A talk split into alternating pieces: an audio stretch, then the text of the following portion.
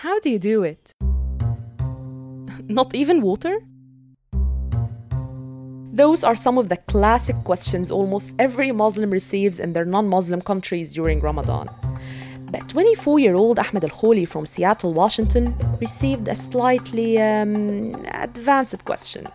I was definitely confronted by a lot of my guy friends, which thought that I uh, uh, not very confident in my sexuality anymore. Is probably the best way to put it. That was during Ahmed's first Ramadan in the US, and Ahmed was not yet confident enough to talk to people about his religion. This is during the summer, right? And I was in college, so college, summertime, you know, you're out and about doing things. It was really a challenge for me because for my friends, it was like, you know, they saw a new Ahmed all year round, right?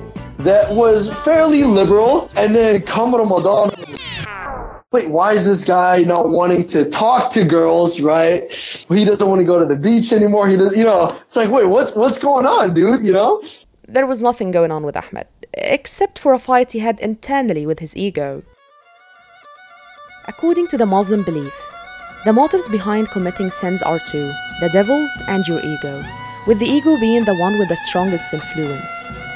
During the 30 days of Ramadan, the devils are all locked up, this leaves your ego for you to discipline by fighting its desires, like food and sex, to name a few.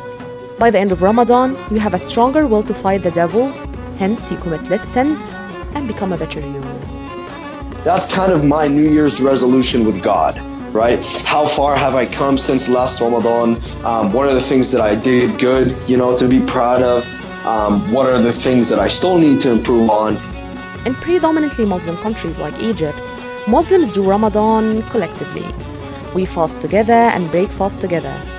But after Ramadan, I don't witness a miracle where people become better and improve themselves. In fact, they sometimes get worse. Of course, when you're living in a non Muslim country, you're by default off autopilot. You have to make a very conscious effort to practice your religion, to, to hold true to your, your faith and your culture, right? Whereas if you live in, in a Muslim country, namely Egypt, right? You're just going with the flow. You're on autopilot. You're doing what everyone else is doing. So your mind is not very engaged in very deliberate actions. I've experienced that myself two years ago in the US, where I met a dear atheist friend who bombarded me with questions about Islam. She used to ask me after each prayer of what I told God and what He told me. Her question never failed to make me laugh. But time after time and discussion after another, this simple question made me focus more in my prayer and remind myself of the purpose of doing it each time I pray.